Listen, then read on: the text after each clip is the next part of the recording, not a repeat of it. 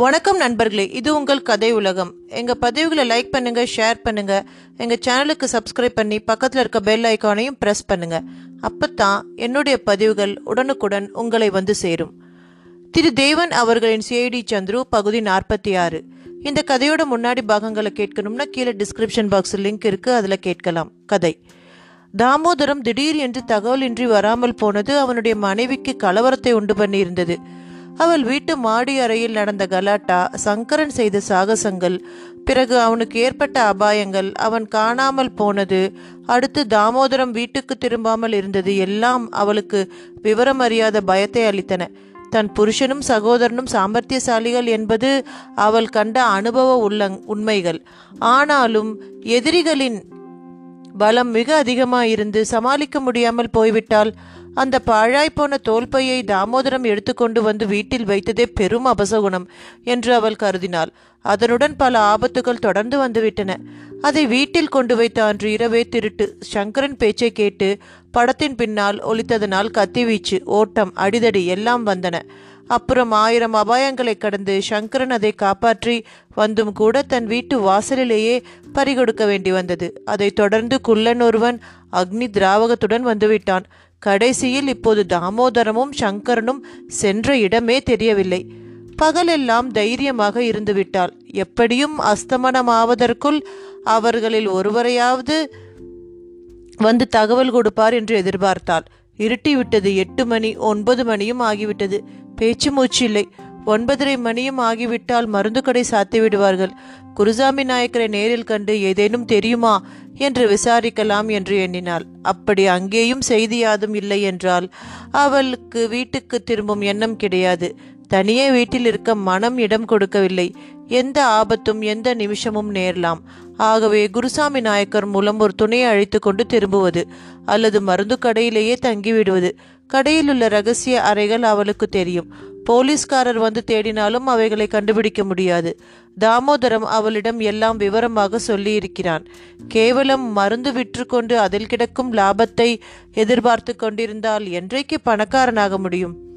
ஒன்பது மணிக்கு மேல் தாமோதரத்தின் மனைவி கல்பமணி ட்ரக் ஸ்டோர்ஸை நோக்கிச் சென்றாள். அவள் ரிக்ஷாவிலிருந்து இறங்கும் போதே குருசாமி நாயக்கர் அவளை பார்த்து விட்டார். உள்ளே வந்ததும் கோவிந்தன் என்ற உதவியால் கடையை சாத்துவதற்கான ஆயத்தங்கள் செய்து கொண்டிருந்ததை கவனித்தாள். உங்கள் முதலாளி இருக்கிறாரா? என்பதே முதல் கேள்வி. அதற்கு கிடைத்த பதில் நாயக்கருக்கு அதில் எட்டவில்லை. எங்கே? அவர் இன்றைக்கு வரவே இல்லையா? என்று கேட்டால் அடுத்தபடியாக. கோவிந்தன் சடார் என்று மிகவும் பணிவுள்ளனாக மாறிவிட்டான். பயபக்தியுடன் உடலை ஒடுக்கி இன்றைக்கு வரவில்லைங்க அம்மணி என்றான். கடையெல்லாம் பூட்டி கொண்டிருக்கிறாயோ? ஆமாம் ஒன்பது மணிக்கு மேலே தொடங்கினால்தான் ஒன்பதரைக்கு பூட்டலாம். சங்கரன் கூட வரவில்லையோ? இல்லை அம்மணி இம்மாதிரி அவர் இதற்கு முன்பு இருந்ததே இல்லையே. எனக்கு கூட அதுதான் ஆச்சரியமாக இருக்கிறது கவலைப்பட வேண்டாம். ஆனால் இப்படி இருந்ததே இல்லைங்க என்று தலையை சொரிந்து கொண்டான் கோவிந்தன். பிறகு அருகில் வந்து ரகசியமாக போலீஸ்லேருந்து முதலாளி கிட்ட பேசினாங்க. என்ன பேசினாங்கன்னு தெரியாது.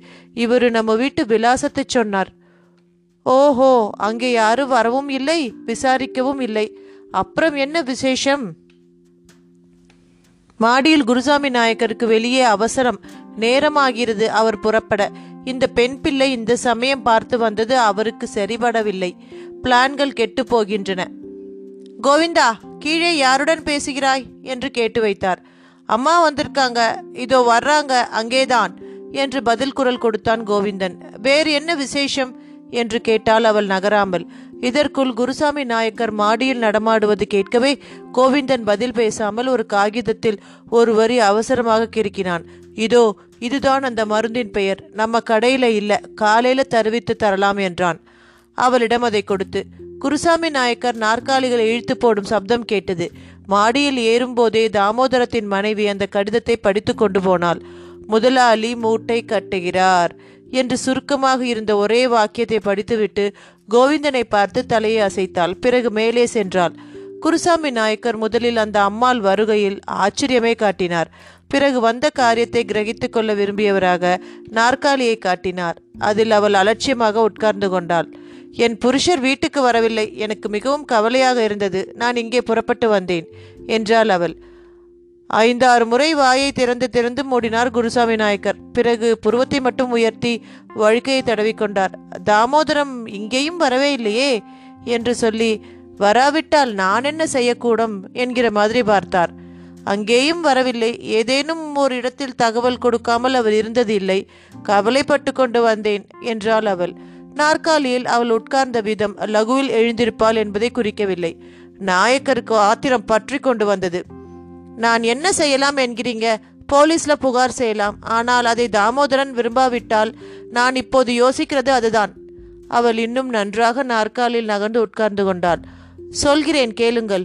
நான் வீட்டில் தனியாக இருக்கிறேன். ஒருவேளை அவருக்கு ஏதேனும் ஆபத்து என்றால் அடுத்தபடி எனக்கும் ஆபத்து வரலாம். நான் அங்கே இருப்பது சரியில்லை. உங்கள் உறவுக்காரர் வீடு ஏதேனும் இருந்தால் இன்றிரவு. ஒரு உறவுக்காரனும் இல்லை. இருந்தாலும் நான் என்ன காரணத்தை சொல்லி கொண்டு போவேன்? இன்றைக்கு இங்கே நீங்களும் கோவிந்தனும் இருக்கிறீங்க. நான் இங்கேயே தங்கி விடுகிறேன். விடியற் காலம் எழுந்து போகிறேன். ஐயோ அது எப்படி முடியும்? கடை சாத்த வேண்டாமா? வேண்டியதில்லை. நான் இப்படியே உட்கார்ந்திருக்கிறேன். அவர் வருகிற வரையில் எனக்கு தூக்கம் வராது. குருசாமி திகைத்து போனார். இந்த பெண் பிள்ளைக்கு இத்தனை பிடிவாதமா? என்று எண்ணி மாய்ந்தார். அட கஷ்டகாலமே இந்த மண்ணை உதறிவிட்டு நாம் வெளியே போக நினைத்த வேலையிலா இந்த ஜங்காலகி வர வேண்டும் என்று வாயோடு சபித்தார். அவள் முகத்தை பார்க்கவே அவருக்கு பிடிக்கவில்லை. நீங்கள் சாப்பிட்டு விட்டு வருகிறதானால் வாருங்கள் நான் இருக்கிறேன். உங்களுக்கு சௌகரியம் இல்லை என்றால் கோவிந்தன் இருக்கட்டும் என்றாள் அவள். எரிகிற நெருப்பில் எண்ணெய் வார்த்த மாதிரி இருந்தது அவள் பேச்சு. இது என்னங்க கடையில் தங்குவாங்களா? என்றார் மெல்ல. அங்கேதான் தங்குவார்கள் வேறு எங்கே தங்குகிறது? என்னை யாரும் இங்கே இருப்பேன் என்று எதிர்பார்க்க மாட்டார்கள். காலையில் எப்படியும் அவர் வந்து விடுவார் அல்லது சங்கரனாவது வருவான். தர்ம சங்கடமான நிலைமை இது. குருசாமி நாயக்கர் கடைசி ஆயுதத்தை பிரயோகித்தார். அம்மணி நான் இந்த கடையின் முதலாளி. தெரியும் நீங்க முதலாளி தான் என் வீட்டுக்காரர் உங்களுக்கு அந்த வேலையை கொடுக்கிறார்.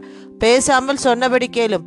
கீழே டெலிஃபோன் இருக்கிறது. நான் இஷ்டப்பட்டால் போலீஸை அழைத்து கல்பமணி ட்ரக் ஸ்டோர்ஸ் முதலாளி அகப்பட்டதை மூட்டை கட்டிக்கொண்டு கம்பெனியிட்ட பார்க்கிறார் என்று சொல்லிவிடலாம். வேண்டாம் என்று பார்க்கிறேன். உங்களுக்கு சம்மதமானால் இருங்கள் இல்லாவிட்டால் போங்கள். எனக்கு ஒன்றுமே தெரியாது என்று மட்டும் நினைத்து விட வேண்டாம் என்றாள். பேச்சில் படபடப்பே இல்லை. தைரியத்தினால் ஏற்படும் நிதானமே தொனித்தது. நாயக்கருக்கு உடலெல்லாம் வெலவெலத்து போயிற்று. தாமோதரம் எங்கும் போய்விடவில்லை. இதோ எச்சரிக்கை செய்து அனுப்பிவிட்டானே இவளை என்று மனம் வெதும்பினார். முதலாளியின் முகத்தில் கண்ட பீதி அவளை மேலும் தெம்பாக பேச வைத்தது.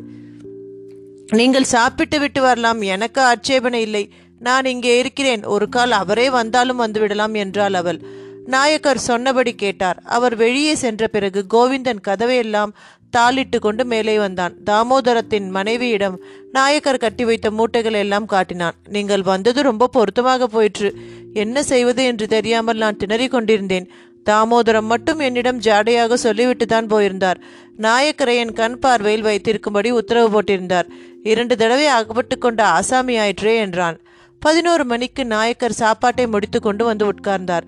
கோவிந்தன் ஒன்றும் தெரியாதவன் போல கீழே மேஜை மீது சாய்ந்து சிறு குரட்டைகள் விடத் தொடங்கினான். மேலே வந்து உட்கார்ந்து கொண்டு நாயக்கர் வெகு நேரம் மௌனமாக இருந்துவிட்டு உங்களுக்கு எல்லாம் தெரிந்திருக்க வேண்டும். நான் செய்ய நினைத்த பிசகுதான்.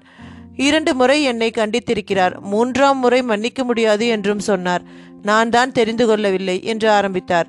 என்னிடம் எதற்காக இதையெல்லாம் இப்போது சொல்ல வேண்டும்? அவர் வந்த பிறகு சொல்லிக் கொள்ளலாமே என்றாள் அவள். தாமோதரத்திடம் எனக்கு மன்னிப்பு வாங்கி தர வேண்டும் நீங்கள். முதலாளி எதற்காக குமாஸ்தாவிடம் மன்னிப்பு கேட்க வேண்டும்? அந்த குமாஸ்தாவின் மனைவியின் சிபாரிசு வேறு தேவையாதற்கு என்று கேட்டாள் தாமோதரத்தின் மனைவி. அதுவும் தெரியாமல் நான் பேசிவிட்டேன். மன்னிக்க வேண்டும். நான் மூட்டை கட்டினது பிசகு. ஓடிப்போக வேண்டும் என்று நினைத்தது பிசகு. உங்களிடம் பேசினதும் பிசகு. குருசாமி நாயக்கர் மண்டி போடும் நிலையிலிருந்து கெஞ்சினார். கடைக்கண்ணால் தாமோதரத்தின் மனைவி அவரை பார்த்து ஒரு பக்கத்து உதட்டை சுழித்தாள். உதாசீனமாக ஏதோ சொல்லவும் வாயெடுத்தாள். அப்படியே இருங்கள். இரண்டு பேரும் தான் ஒரு அடி அசைந்தாலும் தீர்த்து விடுவேன் என்ற கடுமையான குரல் கேட்டு இருவரும் திடுக்கிட்டார்கள்.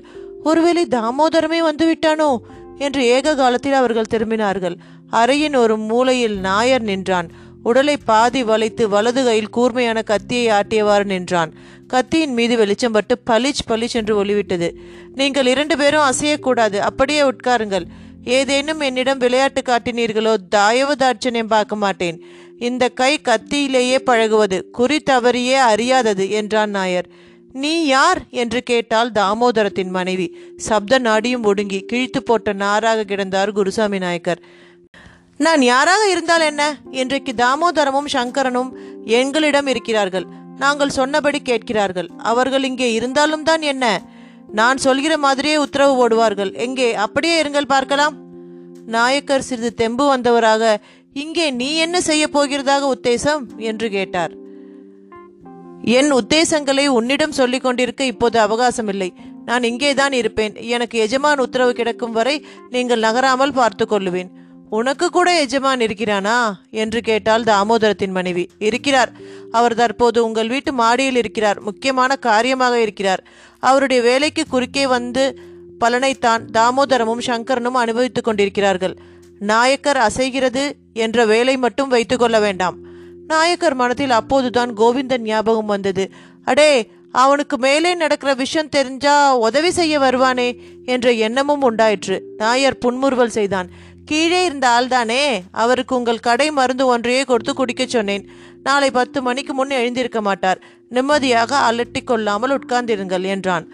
நாராயணனும் சங்கரும் சில வினாடிகளுக்கு அப்படியே ஸ்தம்பித்து போய் நின்று விட்டார்கள் அங்கே நடந்த விஷயங்கள் முற்றிலும் அவர்கள் எதிர்பார்த்ததே இல்லை. தங்களுக்கு தெரிந்த இரு ஸ்திரீகளை அகஸ்மாத்தாக காண நேர்ந்து அவர்களை விடுதலை செய்ய உள்ளே வந்தால் இருவரும் மாயமாக மறைந்திருக்கிறார்கள். அவர்களுக்கு பதில் ஒரு தடியன் அவர்கள் மேலே வந்து விழுந்து அடைக்கலம் புகுந்து கொள்கிறான். வீட்டுக்கு வெளியே ஜனக்கூட்டம் கூச்சல் போடுகிறது. தாமதம் செய்தால் கதவை உடைத்து உள்ளே வர தயாராக இருந்தது அந்த கும்பல். இனி வாசல் கதவை திறப்பது என்பது நினைக்க முடியாத காரியம். புழக்கடை கதவை திறப்பதற்குள் அங்கே ஜனங்கள் சூழ்ந்து கொள்வார்கள். மாடியில் ஏறி மறுபடி கூரை கூரையாக தாண்டும் வழி ஒன்று உண்டு. ஆனால் அதிலும் எத்தனை அபாயம். அவர்கள் இருவரும் இதை நினைப்பதற்குள் மாறி முத்து மாடிப்படியில் ஏறிக்கொண்டிருந்தான். அவனை பின்பற்றுவது என்றால் அவன் குற்றங்களுக்கும் உடந்தையாக இருப்பது என்ற அர்த்தம்தான் ஏற்படும். எனவே நாராயணனும் சங்கரனும் கைகோத்து கொண்டு பிடிவாதமாக மாடிப்படி ஏறுவதில்லை என்று முடிவு செய்து புழக்கடை பக்கம் ஓடினார்கள். பின்னால் சென்ற நாராயணன் மீது ஒரு உருவம் மெல்ல உராய்ந்தது. அவன் உடல் சிலிர்த்தது. தாங்கள் மட்டுமே இருப்பதாக எண்ணி வந்தவனாகையால் பயந்து போனான். அது யாராக இருக்கலாம்? இருட்டில் கையை வீசி பார்த்தான். வாசற்படியில் முழங்கை மோதி சுல் என்று நோவெடுத்தது. அம்மா! என்று உட்கார்ந்தான். என்ன அங்கே? என்று திரும்பி விட்டான் சங்கரன். இப்போது சங்கரன் மீது அந்த உருவம் பாய்ந்தது. தோள்பட்டை மீது நகங்களால் சாய்த்தது அது என்ன? என்று சங்கரன் கேட்டான். எதிரே இரு கண்கள் வீசும் ஒலியுடன் பிரகாசித்தன. மியாவ்! என்று குரல் கொடுத்தது உருவம். இருவருமே ஒரு நிமிஷம் தங்கள் சங்கடமான நிலையை மறந்து வாய்விட்டு சிரித்து விட்டார்கள் ஒரு பூனையைக் கண்டு இருவரும் விரண்டிருக்கிறார்கள் மியாவ் மியாவ் என்று கத்திக்கொண்டே பூனை முன்னே சென்றது. ஒரு யோசனை இருவருக்கும் ஏக காலத்தில் உதயமாயிற்று. அதுவோ காலி வீடு. ஜன நடமாட்டம் இல்லை. பூட்டப்பட்டும் இருக்கிறது. ஒரு கொழுத்த பூனை அந்த வீட்டுக்குள் எப்படி வந்திருக்கும்? புழக்கடை கதவு அடைத்திருக்கும் போதே அது அந்த வீட்டினுள் வர வழி வைத்து கொண்டிருக்க வேண்டும் அல்லவா? சங்கரன் கீழே குனிந்து அந்த பூனை மெல்ல தட்டி கொடுத்தான். அதுவும் மெதுவாக மியாவ் மியாவ் என்றது. இதற்கா நாம் பயந்தோம். என்று நினைத்த அவன் சிரித்து கொண்டான் பிறகு பூனையை மெல்ல முன்னே அனுப்பினான். விளக்குகளை ஏற்றக்கூடாது. ஜன்னல் வழியே வெளிச்சம் விழுந்தால் அவர்களை காட்டி கொடுத்துவிடும். மாரிமுத்து மாடிக்கு சென்றது ஒரு வகையில் இப்போது நன்மை. அவனை ஜனங்கள் கண்டுவிட்டால் பிறகு இவர்களை பற்றி சிரத்தை கொள்ள மாட்டார்கள். மாடிக்கு சென்றால் எப்படியேனும் யார் கண்ணிலாவது மாரிமுத்து பட்டுத்தான் தீர வேண்டும். பூனை மெல்லச் சென்றது. மூன்றாம் கட்டில் இடதுபுறத்தில் ஒரு வாசற்படி சிறிய கதவு. அந்த கதவின் அடியில் இருந்த பெரிய ஓட்டையில் புகுந்து பூனை அடுத்த வீட்டிற்குள் சென்றது. அது செல்லும் போது முதுகில் பட்டு கதவே ஒரு முறை எழும்பி மறுபடியும் இடத்தில் விழுந்- விழுந்தது.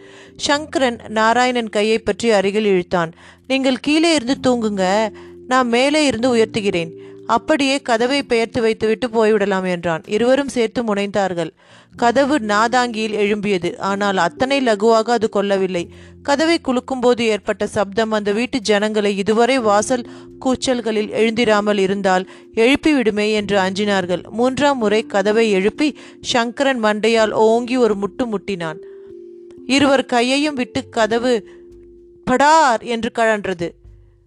கீழே சாய்ந்தது. எழுந்து சப்தத்தை கேட்டு இருவரும் திக் பிரமிப்பித்து போனார்கள். பத்து பதினைந்து பேர்கள் மேலே வந்து விழுந்து உடனே பிடித்துக் கொள்வார்கள் என்று எதிர்பார்த்தார்கள். ஐந்து நிமிஷங்கள் சென்றன. நிசப்தம். கதவை ஒரு நொடியில் தூக்கி மாட்டிவிட்டு மெல்ல அந்த வீட்டினுள் பிரவேசித்தார்கள். அதுவும் மூன்று கட்டு வீடு. இரண்டாம் கட்டில் ஒரு கிழவர் கயிற்றுக்கட்டிலில் படுத்திருந்தார். அவருக்கு ஏதோ சீக்கு. கண்களை மூடிக்கொண்டும் சிறு இருமலாக இருமிக் கொண்டும் இருந்தார். ஆனால் அவர் காதுகள் வெகு கூர்மையாக இருந்திருக்க வேண்டும். ஏண்டா பஞ்சு ஒரு வாய் தீத்தம் கேட்டேனே கொடுக்கக்கூடாதோ? என்று முனகினார். நாராயணன் சட்டென்று அருகில் இருந்த லோட்டாவில் குளிர்ந்த ஜலத்தை நிரப்பி அவர் வாயில் ஊற்றினான். மூன்று முழுங்குகளுக்கு பிறகு அப்பாடா நீ மகராஜனா இருப்பாயடா என்று கிழவர் மெல்ல கண்களை திறந்தார். சங்கரன் நாராயணனை அவசரமாக அப்பால் இழுத்தான். கிழவர் கண்கள் பஞ்சடைந்து காணப்பட்டன. எனினும் ஒரு நிமிஷத்திற்குள் தம்முன் இருப்பவர்களை கூர்ந்து கவனித்தார். ஏதோ ஒரு மாதிரி பிரக்ஞை அவருக்கு திரும்பி வந்தது. தலையை வெடுக்கென்று திருப்பி இருவரையும் நிதானித்தார். மறுகணம் ஐயோ திருடன் திருடன்! என்று கூவத் தொடங்கினார். கிழக்குரல்தான் எனினும் வாசல் வரை ஒழித்தது. சங்கரன் பல்லை கடித்துக்கொண்டு நாராயணனுடன் வாசற்புறம் ஓடினான். அதற்குள் வாசலில் இருப்பவர்கள் உள்ளே திரும்பி வரும் அரவம் கேட்டது. சற்றென்று இருவரும் ரேழிச் சுவரோடு பதுங்கி ஒண்டினார்கள் அவர்களுடைய நல்ல காலமாக அந்த வீட்டில் மின்சார விளக்குகள் இல்லை. எங்கே திருடன்? எங்கே? என்று உள்ளே இரண்டு முரட்டு ஆடவர்கள் விரைந்து வந்தார்கள். நாராயணன் மூச்சை பிடித்து கொண்டு நின்று ஒடுங்கினான். சங்கரனுடைய உறுதியான கரம் அவன் பதட்டத்தை சிறிதுதான் சமனம் செய்தது. இருவரும் உள்ளே சென்றதும் மறுபடி சங்கரனை பின்தொடர்ந்து வாசற்புறம் நாராயணன் வந்தான். ஏராளமான ஜனங்கள் அங்கே தலையை காட்டினால் போயிற்று உயிரோடு விடமாட்டார்கள். முன்னும் போக முடியாமல் பின்னும் திரும்ப முடியாமல் இருந்த சமயம் ரேடி திண்ணையில் இருந்த பெரிய மரக்குதிர் கண்ணில் பட்டது. தாய்ச்சுவருக்கும் அதற்கும் இடையே ஓரடி இடைவேளையாவது இருக்கும். அதற்குள் இருவரும் புகுந்தார்கள். அப்பாடா! ஆனால் அங்கேயும் நிம்மதி இல்லை. பழைய பூனை அங்கே ஒண்டி கொண்டிருந்தது. மியாவ் மியாவ்! என்று அது இப்போது வெளிப்பட்டது. எங்கே காட்டிக் கொடுத்து விடுமோ? என்ற பயம் அவர்கள் ரத்தத்தை ஒரே செய்தது. அதற்குள் உள்ளே சென்ற முரட்டும் மனிதர்கள் இருவரும் வாசற்புறம் வந்து விட்டார்கள். இந்த பக்கம் யாரேனும் ஓடி வந்தாங்களா? என்று வீதியில் இருப்பவர்களை கேட்டார்கள். சங்கரன் காதில் ஒவ்வொரு வார்த்தையும் ஸ்பஷ்டமாக விழுந்தது. இல்லை என்றன பல குரல்கள். இரண்டு பயல்களாம் தாத்தா சொல்கிறாரே ஒரு பயல் அவருக்கு லோட்டாவில் தீர்த்தம் வேறு கொடுத்தானாம். தாத்தாவுக்கு மயக்கம் சொப்பனம் கண்டிருப்பார் என்றான் யாரோ ஒருவன். அட சும்மா இருமையா? மேலே தண்ணீர் சிந்தியிருக்கிறது லோட்டாவில் வேறு ஜலம் இருக்கிறது நான் பார்த்தேன். இது ஒரு முரட்டு மனிதன். என்ன யோசனை? உடனே வீடு போறவும் சோதனை போட்டு பார்த்து விடுகிறது. எங்கே போய்விடுவான்கள்? என்றார்கள் ஐந்தாறு பேர். திமு திமு என்று ஆட்கள் உள்ளே நுழையத் தொடங்கினார்கள். ஒரே குழப்பம் கூச்சல் ஆவேசம். இதுதான் சமயம் என்று சங்கரன் முன்னதாக நாராயணனை திண்ணையில் குதிக்கச் சொன்னான். அவன் கூட்டத்தோடு கலந்து நின்றான். சங்கரன் அவனை அடுத்து தொப்பென்று கீழே குதித்தான். அந்த சமயத்தில் உள்ளே நுழைந்த ஒரு ஆள் யாரையா நீ? என்று சந்தேகத்துடன் கேட்டுக்கொண்டு வழியை மறித்து கொண்டான். வீட்டில் திருடன்கள் இரண்டு பேர் அகப்பட்டு விட்டார்கள். எல்லோரும் பிடித்து கொண்டு விட்டார்கள். வெந்நீர் உள்பக்கத்தில் கட்டி போட்டிருக்கிறார்கள். உதைக்கின்றார்கள். இங்கேயும் எவனாவது இருக்கிறானா என்று பார்த்தேன். காலி என்றான் சங்கரன். அகப்பட்டு கொண்டு விட்டார்களா இரண்டு பேர்? வகையாக அடி சரியான அடி விழுகிறது. கேளுங்கள். தொப் தொப். வேண்டுமானால் நீங்களும் போய் இரண்டு போடலாம். அந்த ஆசாமி உள்ளே விரைந்தான். சங்கரன் நாராயணன் கையை பற்றி கொண்டு வாசற்புறம் இழுத்தான். அங்கே இரண்டு பேர் ஆகாசத்தை பார்த்தபடி நகத்தை கடித்து கொண்டு நின்றார்கள். திருட்டுப் பயல்கள் பிடிபட்டு விட்டார்கள். இரண்டு பேர் தொமே தொமே என்று வாங்குகிறார்கள். வேடிக்கை பார்க்கவில்லையா? என்றான் சங்கரன் அவர்களிடம் உற்சாகமாக. அவர்கள் இருவரும் வீட்டுக்குள் நுழைந்தார்கள். தெரு ஓரமாக ஒரு சைக்கிள் சாத்தப்பட்டிருந்தது. மணி விளக்கும் பிரேக்கும் இல்லாத வண்டி. யாரோ ஒரு அசடு அப்படி நிறுத்திவிட்டு உள்ளே வேடிக்கை பார்க்க சென்றிருக்கிறான். ஏறுங்கள் சீக்கிரம் என்றான் சங்கரன். நாராயணன் ஒரே பிரமையில் இருந்தான். சங்கரனின் சாமர்த்தியம் சமயோஜிதம் துணிச்சல் ஆபத்து காலத்திலும் மனம் தளராமை எல்லாம் தலை சுற்ற வைத்தன. கடைசி கடைசியாக அவன் திருடர்கள் பிடிபட்டு விட்டார்கள் அடி வாங்குகிறார்கள் என்று ஒரு பெரிய பொய் சொல்லி அனுப்பினானே. முட்டாள் ஜனங்கள் அதை கேட்டு நம்பினார்களே. ஏறுங்கள் நின்றோமா? இந்த வாகனமும் கை கழுவி விடும் என்று சங்கரன் அவசர அவசரப்படுத்தினான். சங்கரன் முன்னதாக ஏறி பெடல் செய்ய நாராயணன் பின்னால் தொத்திக்கொண்டான் ஓட்டத் தொடங்கிய பின் அந்த சைக்கிளில் மேலும் பல குறைபாடுகளை அவர்கள் கண்டார்கள். கடக் கடக் என்ற சப்தம் காற்று குறைவு போர்க் ஹேண்டில் எங்கும் வளைவுகள். ஒரு பக்கம் போக நினைத்தால் எதிர்புறம் போகும் சுபாவம். இரண்டு மைல்களுக்கு மேல் போக முடியவில்லை. எங்கேயோ ஒரு கல் தட்டியது. முன் சக்கரத்தில் இருந்த சொற்ப காற்றும் விடுதலை பெற்றுக்கொண்டது இனி நடப்பது தவிர வேறு வழியில்லை. சைக்கிளை ஒரு மூலையில் கொண்டு சாத்தினான் சங்கரன்.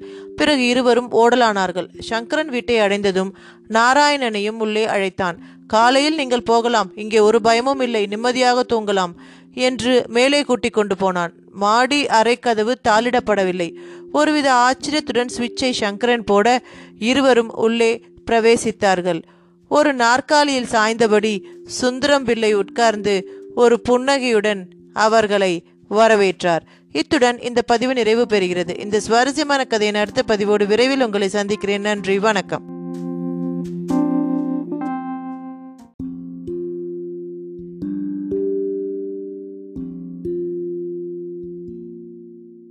வணக்கம் நண்பர்களே இது உங்கள் கதை உலகம். எங்கள் பதிவுகளை லைக் பண்ணுங்கள் ஷேர் பண்ணுங்கள் எங்கள் சேனலுக்கு சப்ஸ்கிரைப் பண்ணி பக்கத்தில் இருக்க பெல் ஐக்கானையும் ப்ரெஸ் பண்ணுங்கள் அப்போ தான் என்னுடைய பதிவுகள் உடனுக்குடன் உங்களை வந்து சேரும்.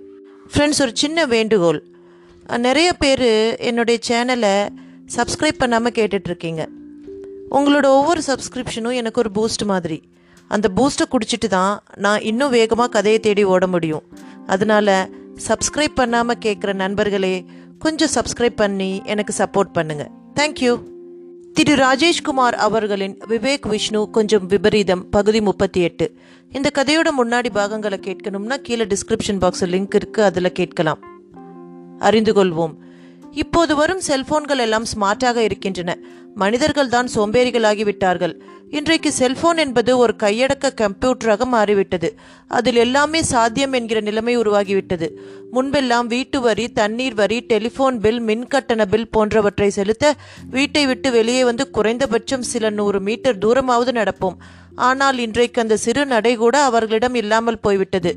இன்டர்நெட் பேங்கிங் வந்த பிறகு செக்கில் கூட விரல்களை அசைத்து கையெழுத்து போட வேண்டிய தேவையில்லாத நிலைமை ஏற்பட்டுவிட்டது.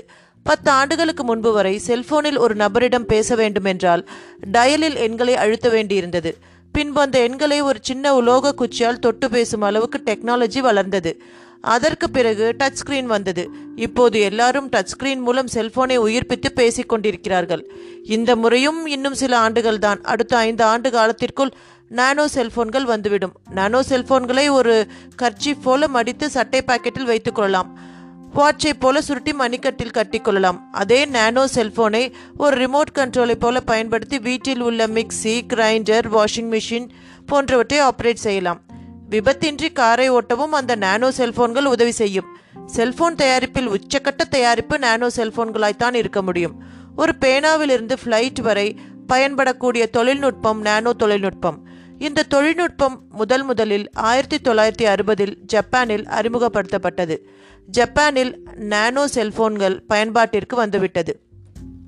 சமீபத்தில் பயன்பாட்டுக்கு வந்துள்ள நானோ ஃபோன் பெயர் Elari nano phone C dual SIM GSM and GSM micro SIMs doctor Rudrapathi கண்களை மூடி படுத்து இருக்க பக்கத்தில் தட்டு வைக்கப்படும் சத்தம் கேட்டதும் இமைகளை பிரித்தார். எதிரில் பேரராய் வந்த நபர் நின்றிருந்தான். டாக்டர் உங்களுக்கு ராத்திரி சாப்பாடு ரெடி. ரெண்டு சப்பாத்தி ஒரு முட்டை ஒரு வாழைப்பழம். சாப்பிட்டு தூங்குங்க. தண்ணி பாட்டில் பக்கத்திலேயே இருக்கு. சொல்லிவிட்டு அவன் நகர முயன்றான். ருத்ரபதி ஒரு நிமிஷம் என்றார். என்ன டாக்டர்? ஹரியை நான் பார்க்கணும். ஹரி நல்லா இருக்கான். அவனுக்கும் இப்படித்தான் சாப்பாடு தட்டு கொடுத்துட்ருக்கேன். நீ சொல்கிறத நான் நம்ப மாட்டேன். நான் அவனை பார்க்காம ஒரு வாய் கூட சாப்பிட மாட்டேன். சொன்னவர் சாப்பாட்டு தட்டை சில அடி தூரம் தள்ளிவிட்டார். கோபப்படாதீங்க டாக்டர். ஹரியை நீங்க இப்ப பார்க்கலாம். சொன்ன அவன் தன்னுடைய சட்டை பாக்கெட்டில் இருந்த ரிமோட் கண்ட்ரோலை எடுத்து எதிரில் இருந்த டிவியின் திரையை வெளிச்சமாக்கி ஒரு பட்டனை தட்டினான். அடுத்த சில வினாடிகளில் திரையில் ஹரி உற்பத்தியானான். கையில் சாப்பாட்டு தட்டு இருக்க வேண்டா வெறுப்பாய் ஒரே திசையை பார்த்தபடி சாப்பிட்டு கொண்டிருந்தான். ஹரிய பார்த்தீங்களா டாக்டர்? இதே வீட்டில் ஒரு ரூமில் பத்திரமா இருக்கான் போதுமா? ருத்ரபதி டிவி திரையை பார்த்து கொண்டிருக்கும் போது அந்த பேரர் நபரின் பேன் பாக்கெட்டில் இருந்த செல்போன் அழைத்தது. எடுத்து அழைப்பது யார் என்று பார்த்துவிட்டு பேசினான். சொல்லு ஜாஃபர். போன வேலை முடியலையா? அப்படின்னா நீ திரும்புறதுக்கு எப்படியும் ரெண்டு மணி நேரம் ஆயிடும். நீ வந்த பிறகு தான் நான் வெளியே கிளம்பணும். வரும்போது நாலஞ்சு பீர் பாட்டில் வாங்கிட்டு வந்துடு. எல்லாம் காலி. நம்ம ஆட்கள் மூணு பேரும் வேற ஒரு வேலைக்காக வெளியே போயிருக்காங்க. இப்ப நான் மட்டும்தான் இருக்கேன். நீ நிதானமா வா. நான் பாத்துக்கிறேன். சொல்லு ஜாஃபர். மௌனம். போன வேலை முடியலையா? அப்படின்னா நீ திரும்புறதுக்கு எப்படியும் ரெண்டு மணி நேரம் ஆயிடும். நீ வந்த பிறகு தான் நான் வெளியே கிளம்பணும். வரும்போது நாலஞ்சு பீர் பாட்டில் வாங்கிட்டு வந்துடு. எல்லாம் காலி. நிசப்தம். நம்ம ஆட்கள் மூணு பேரும் வேற ஒரு வேலைக்காக வெளியே போயிருக்காங்க. இப்போ நான் மட்டும்தான் இருக்கேன். நீ நிதானமா வா. நான் பார்த்துக்கிறேன் பேச்சை முடித்துக்கொண்டு செல்போனை அணைத்த பேரர் நபர் திரும்பினான். எதிரே டாக்டர் ருத்ரபதி நின்று இருந்தார். வலது கையில் சாப்பாட்டு தட்டு இடது கையில் ஒரு காலியான பீர் பாட்டில் பேரர் நபர் திகைத்து கொண்டிருக்கும் போதே சப்பாத்தியும் காரமான குருமாவும் இருந்த சப்பாட்டு தட்டை அவன் முகத்தோடு வைத்து சாத்தினார். அவன் முகத்தை இரண்டு கைகளாலும் பொத்திக்கொண்டு கீழே குனிய ருத்ரபதி தன் கையில் வைத்திருந்த காலியான பீர் பாட்டிலால் அவனுடைய நட்டு மண்டையில் ஓங்கி அடித்தார். பாட்டில் நான்கு திசைகளிலும் சில்லு சில்லாய் சிதறியது. அடுத்த வினாடியே ரத்தம் தலையின் மையத்திலிருந்து பீரிட்டு முகத்தில் இழை இழையாய் வழிந்தது. வழியும் இரத்தத்தோடு நிமிர்ந்து டாக்டரை தாக்க முயன்றவன் முடியாமல் அப்படியே ஒரு பக்கமாய் சாய்ந்து சலனமில்லாமல் மல்லாந்தான். ருத்ரபதி ஒரு வினாடியை கூட வீணாக்காமல் அந்த அறையை விட்டு வெளியே வந்து கதவை சாத்தி வெளிப்பக்கமாய் தாழிட்டார். பிறகு வேக வேகமாய் நடைபோட்டு அந்த அறையிருட்டான வீட்டில் இருந்த ஒவ்வொரு அறைக்குள்ளும் பூந்து வெளிப்பட்டார். ஹரி எந்த அறையில இருப்பான்? டாக்டர் அந்த வீட்டின் மையத்தில் நின்று சுற்றும் முற்றும் பார்த்தார். வீட்டின் வலதுபுறம் சுவரோரத்தில் மாடிப்படிகள் தெரிய அதை நோக்கி வேகமாய் போனார். ஹரி ஒருவேளை மாடி அறையில இருக்கலாம். மூச்சிறைத்து கொண்டு படிகளில் ஏறினார். வராந்தா வந்தது. வரிசையாய் ஐந்து அறைகள். ஒவ்வொரு அறையிலும் நுழைந்து பார்க்க நான்காவது அறையில் கையில் சாப்பாட்டு தட்டோடு ஹரி சுவரில் சாய்ந்தபடி உட்கார்ந்திருந்தான். ருத்ரபதியை பார்த்ததும் அதிர்ச்சியோடு எழுந்தான். "ட- டாக்டர்! ஹரி வா. நம்ம முதல்ல இங்கேருந்து தப்பிச்சாகணும். அவங்க இருப்பாங்களே. அந்த ஜாஃபர் வெளியே போயிருக்கான். பேரராய் வந்தவனே அடிச்சு போட்டுட்டேன். இப்போதைக்கு இந்த வீட்டில் யாரும் இல்லை. ம் புறப்படு. ஹரியும் பதட்டத்தோடு டாக்டரோடு நின்று கொண்டான். வராந்தாவில் ஒரு மாடிப்படிகளில் சரசரவென்று இறங்கினார்கள். கடைசி படிக்கு வந்து ஹாலுக்குள் நுழைந்தவர்கள் அப்படியே ஆணி அடித்தார் போல அதிர்ச்சியில் உறைந்தார்கள். ஹால் நடுவே போடப்பட்டிருந்த பா வடிவ சோஃபா ஒன்றில் சுபத்ரா உட்கார்ந்திருந்தாள். கால் மேல் கால் போட்டபடி உதட்டில் ஒரு புன்னகையோடும் கையில் துப்பாக்கியோடும். அதிர்ச்சியிலிருந்து முதலில் மீண்ட ருத்ரபதி சுபத்ரா? என்று அழைத்துக்கொண்டே முன்னால் ஓரடி எடுத்து வைக்க சுபத்ராவின் கையில் இருந்த துப்பாக்கி மெல்ல உயர்ந்து அவருடைய உடம்பை அளவெடுத்தது. டாக்டர் நீங்களும் சரி ஹரியும் சரி. இப்ப நின்றுட்டு இருக்கிற இடத்த விட்டு ஒரு அடி கூட அசையக்கூடாது. ரெண்டு பேரும் அப்படியே மண்டி போட்டு உட்காருங்க ம் சுபத்ராவின் கண்களில் கசிந்த கோபமும் வார்த்தைகளில் இருந்த கடுமையும் ருத்ரபதியையும் ஹரியையும் மண்டி போட வைத்தன. டிஜிபி அலுவலகம். டிஜிபி வைகுந்த் தனக்கு முன்பாய் உட்கார்ந்திருந்த விவேக்கையும் விஷ்ணுவையும் ஏறிட்டபடி பேசிக் கொண்டிருந்தார். This investigation is going in a interesting manner அப்புறம் என்ன நடந்தது விவேக்? டாக்டர் வளர்மதி பழனியாண்டி என்கிற பெயர் பலகையை விஷ்ணு கொண்டு வந்து காட்டின போது அந்த அம்மாவோட ரியாக்ஷன் எப்படி இருந்தது? விவேக் மெலிதாய் சிரித்தான். ஒரு நிமிஷம் ஆடி போயிட்டாங்க. உங்க பேருக்கு பின்னாடி இருக்க பழனியாண்டி யாருன்னு நான் கேட்டபோது தட்ஸ் மை பர்சனல் மேட்டர்னு சொல்லி எஸ்கேப் ஆக பார்த்தாங்க. நான் விடல. Brain death prosthetic head miniature atomic plans இந்த மூணு விஷயங்களுமே கலந்த ஒரு விபரீதமான விவகாரம் இது. நான் கேட்குற கேள்விகளுக்கு நீங்கள் பதில் சொல்லாமல் மறுத்தா உங்களை கைது செய்து சென்னைக்கு கூட்டி கொண்டு போக வேண்டியிருக்கும்னு நான் மிரட்டின துணியில் சொன்னதால பணிஞ்சு வந்தாங்க. நேம் போர்டில் இருக்கிற பழனியாண்டி தன்னோட கணவர் தானும் ஒத்துக்கிட்டாங்க. கல்யாணமான ஒரு ஆண்டிற்குள்ளேயே பழனியாண்டியோட நடவடிக்கைகள் பிடிக்காத காரணத்தால் முறைப்படி டைவர்ஸ் வாங்கிட்டு கேரளா பக்கம் வந்துட்டதாகவும் சொன்னாங்க. அதுக்கு முன்னாடி ரெண்டு பேரும் டெல்லியில் இருந்தாங்க. இப்போ அந்த பழனியாண்டி எங்கே எந்த ஊரில் டாக்டராக இருக்கார்? அவரை பற்றி தனக்கு எதுவும் தெரியாதுன்னு சொல்லிட்டாங்க. ஆனால் டாக்டர் பழனியாண்டி மூளை நரம்பியல் சம்பந்தப்பட்ட டாக்டராய் பணியாற்றி இருக்கார். இப்போது அவர் டெல்லியில் இல்லை. எப்படி அந்த பழனியாண்டியை கண்டுபிடிக்க போறோம்? அந்த பொறுப்பை ஏற்கனவே ஒருத்தர்கிட்ட கொடுத்து இந்தியன் மெடிக்கல் அசோசியேஷன் மூலமாய் விசாரிக்க சொல்லியிருக்கேன் சார். யார் அவர்? ஒரு நிமிஷம் சார். நான் உங்ககிட்ட பேசிட்டு இருக்கும்போதே அவர் ரெண்டு தடவை என்னோட செல்போனுக்கு ட்ரை பண்ணியிருக்கார். அவர் எங்கேயே வர சொல்லியிருக்கேன். சொன்ன விவேக் தன்னுடைய செல்போனை எடுத்து ஒரு எண்ணெய் தொட்டுவிட்டு பேசினான். இப்போ எங்க இருக்கீங்க குமரன்? டிஜிபி ஆஃபீஸ்க்கு வெளியே ஒரு டாக்ஸியில் வெயிட் பண்ணிட்டு இருக்கேன் சார். சரி டாக்ஸியை கட் பண்ணிட்டு மேலே வாங்க. சொல்லிவிட்டு செல்போனை அணைத்த விவேக்கை வியப்பாய் பார்த்தார் டிஜிபி விவேக் நீங்க இப்ப என்ன பேர் சொன்னீங்க? குமரனா? ஆமா சார். எந்த குமரன்? ஹைடெக் ஃபாரன்சிக் பிரிவில் ஸ்காலராய் வேலை பார்க்கும் குமரன். அவர் தான் பிரச்சனைக்கு பயந்துட்டு தலைமறைவா இருக்காரே. விவேக் மெலிதாய் புன்முறுவல் பூத்தான். Sorry sir. குமரன் தன் மனைவியோடு எங்கேயும் தலைமறைவா போயிடல. நான் கொடுத்த இன்ஸ்ட்ரக்ஷன் படி இதே ஊரில் தான் நான் சொன்ன ஒரு அவுட் சைட் ரிசார்ட்டில் தான் ஸ்டே பண்ணியிருக்கார். இந்த விஷயம் நம்ம டிபார்ட்மெண்ட் ஆட்களுக்கு மட்டுமல்ல என் கூடவே இருக்கும் விஷ்ணுவுக்கு கூட தெரியாது. டிஜிபி ஆச்சரியம் கலந்த கண்களோடு கேட்டார் எதுக்காக இப்படி ஒரு ஏற்பாடு? சார் அந்த ப்ராஸ்தட்டிக் செயற்கை தலைக்குள் அட்டாமிக் மினியேச்சர் பிளான்ட் இருக்கிற விஷயத்த குமரன் தனிப்பட்ட முறையில் எனக்கு ஃபோன் பண்ணி சொன்னபோது அது எனக்கு ஒரு பெரிய அதிர்ச்சியான விஷயமா இருந்தது. அதே சமயம் இதுக்கு காரணமான சமூக விரோதிகள் யாருன்னு கண்டுபிடிக்க ரொம்பவும் சிரமப்பட வேண்டி இருக்கும்னு நினச்சேன். அப்பத்தான் என்னோட மனசுக்குள்ள ஒரு யோசனை ஸ்பாக் ஆச்சு. ஃபாரன்சிக் காலர் குமரன் அந்த ப்ராஸ்தட்டிக் செயற்கை தலையை பற்றி எந்த ரிப்போர்ட்டும் தராமல் தலைமறைவாயிட்டார். அதில் சம்பந்தப்பட்ட சமூக விரோதிகளுக்கு குமரன் மேலே ஒரு சமயம் சந்தேகம் வரும். குமரனோட செல்போன் நம்பரை வச்சுக்கிட்டு அவர் எங்கே இருக்காருன்னு தேட முயற்சி பண்ணுவாங்க. குமரனோட வீட்டையும் கண்காணிப்பாங்க. அது மாதிரியான வேலைகளில் ஈடுபடுறவங்க யாருன்னு தெரிஞ்சா அவங்கள மடக்கி உண்மையான குற்றவாளிகளை நெருங்கிடலாம்னு நினச்சேன். அந்த நினைப்பை தான் செயல்படுத்தினேன்.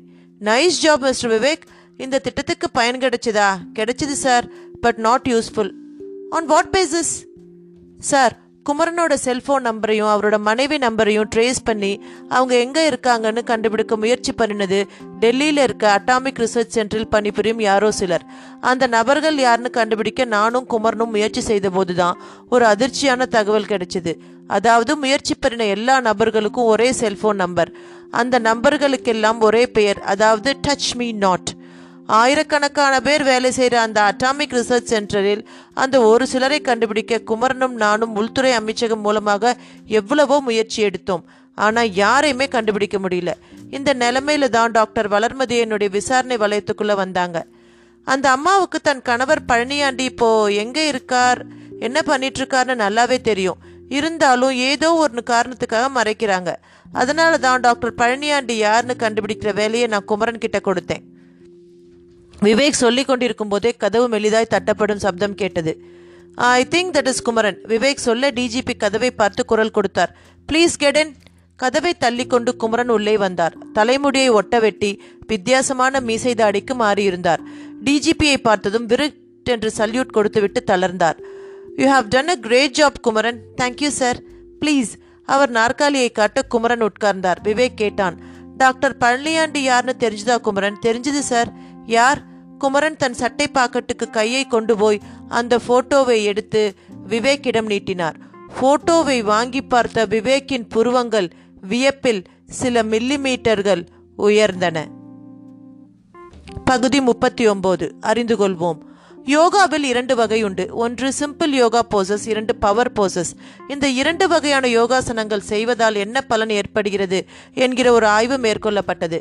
இங்கிலாந்தில் உள்ள லண்டன் பல்கலை பல்கலைக்கழகத்தைச் சேர்ந்த உளவியல் ஆய்வாளரான எக்னி எஸ்கா கோலக் டி ரவாலாவின் தலைமையில் இந்த ஆய்வு நடைபெற்றது. இதில் மூளையின் நரம்பு மண்டலத்தில் உள்ள மிக நீளமான நரம்பு மற்றும் பத்தாவது கிரேனியல் நரம்பு என்று அழைக்கப்படும் வேகஸ் நரம்புக்கும் யோகாவுக்கும் தொடர்பு உண்டு என்று உலகில் முதல் முறையாக நிரூபிக்கப்பட்டுள்ளது.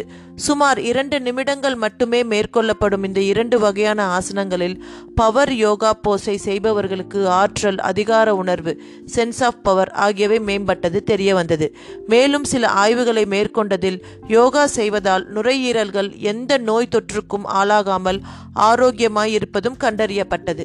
எல்லாவற்றுக்கும் மேலாக உடம்பின் இரத்த ஓட்டம் ஜீரண சக்தி போன்ற செயல்பாடுகளுக்கு காரணமான பாராசிம்பத்தட்டிக் நர்வஸ் சிஸ்டம் யோகாவின் ஆசனங்களால் தூண்டப்படுகின்றன. மூளையை உடலுடன் இணைக்கும் வேகஸ் நரம்பின் செயல்பாடுகள் தூண்டப்படுகின்றன. இந்தியாவுக்கு அடுத்தபடியாக சீனாவில் இப்போது யோகா பிரபலமாகி வருகிறது. சீனாவில் சன் அஜாஸ் என்னும் சிறுவன் தன் ஏழாவது வயதிலேயே அனைத்து யோகா முறைகளையும் கற்றுக்கொண்டு ஒரு கைத்தேர்ந்த நிபுணனாக மாறியுள்ளான். அவனுடைய யோகா திறமையை கண்ட பலர் அவனிடம் யோகா கற்றுக்கொள்ள வருகிறார்கள். இதன் மூலம் அந்த சிறுவன் மாதம் பத்து லட்சம் ரூபாய் இந்திய மதிப்பில் சம்பாதித்து வருகிறான். கதை. விவேக்கின் விழிகளில் உறைந்து போன வியப்பு இன்னும் அப்படியே இருக்க தன் கையில் இருந்த போட்டோவோடு குமரனை ஏறிட்டான். குமரன் டாக்டர் பழனியாண்டி இவர்தானா? இவரே தான் சார். கன்ஃபார்ம் பண்ணிட்டீங்களா? Sir this one is confirmed one இவர் இப்போ ஊர்ல தான் இருக்கிறாரா இல்லை வெளிநாடா? ஊர்ல தான் இருக்கார். இப்போ புறப்பட்டு போய் உடனடியாக அவரை ஒரு தடாலடி என்கொயரிக்கு உட்படுத்தினால் ஒரு சில உண்மைகளையாவது அவரோட வாயிலிருந்து வரவழைத்து விடலாமே sir. Yes you are correct என்று சொன்ன விவேக் டிஜிபி வைகுந்திடம் திரும்பினான். அவரிடம் போட்டோவை காட்டிக்கொண்டே ஒரு நிமிடம் தாழ்ந்த குரலில் பேசினான். அவன் சொன்னதையெல்லாம் உன்னிப்பாய் கேட்டுக்கொண்டு டிஜிபி முகம் இறுகினார். மிஸ்டர் விவேக் நீங்க சொல்ற விவரங்களை எல்லாம் பார்த்தா இவர் தான் எல்லாத்துக்கும் காரணமா இருப்பார்னு என்னோட மனசுக்கும் படுது.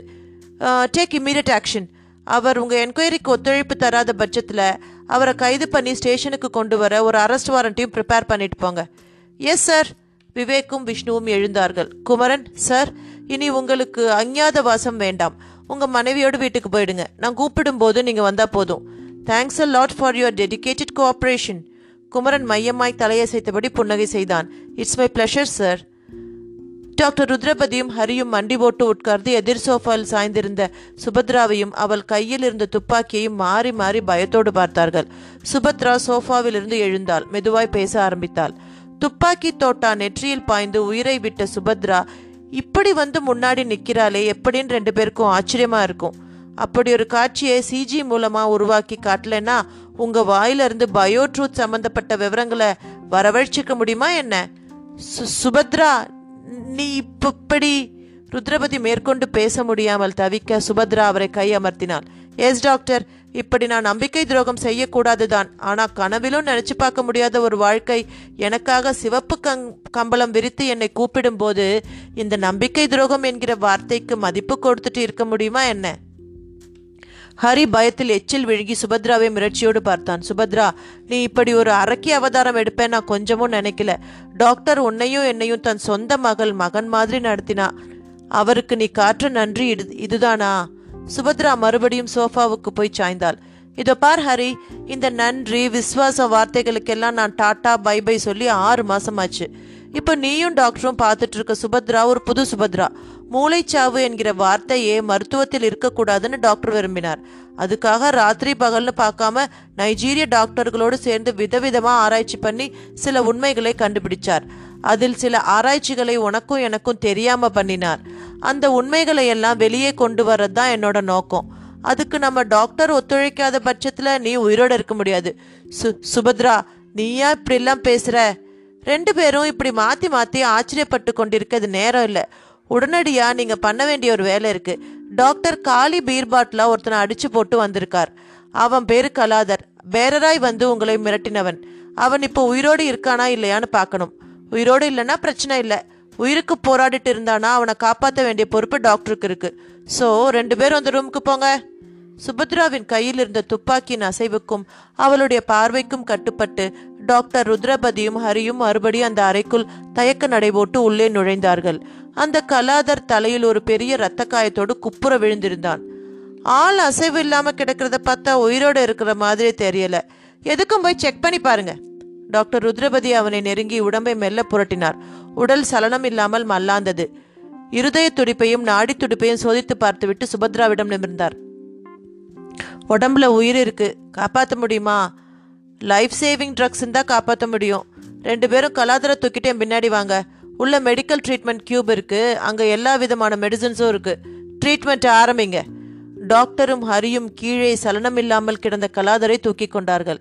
சுபத்ரா முன்னால் நடக்க பின் தொடர்ந்தார்கள் ஒரு நிமிட நடைக்கு பின் தரை வழி பாதை ஒன்று ரேம்ப் மாதிரி தெரிய அந்த பாதையை முடித்துக்கொண்டு கண்ணாடி சுவர்களால் ஆன அந்த பிரம்மாண்டமான ஹாலுக்குள் நுழைந்தார்கள். டாக்டர் ருத்ரபதி பிரமித்தார். அந்த ஹால் ஒரு ஹைடெக் ஆராய்ச்சி கூடமாய் மாறியிருந்தது. கண்ணாடி அலமாரிகளால் ப்ராஸ்தட்டிக் ஹெட்ஸ் எனப்படும் செயற்கை தலைகள் விதவிதமான நிறங்களில் தெரிந்தன. அதன் பக்கத்திலேயே மினியேச்சர் அணு உலைகள். சுபத்ராவின் குரல் பின்பக்கம் இருந்து ஒழித்தது வேடிக்கை பார்த்தது போதும் டாக்டர். கலாதர் அந்த மேஜையின் மேல படுக்க வச்சு ட்ரீட்மெண்ட் ஆரம்பிங்க.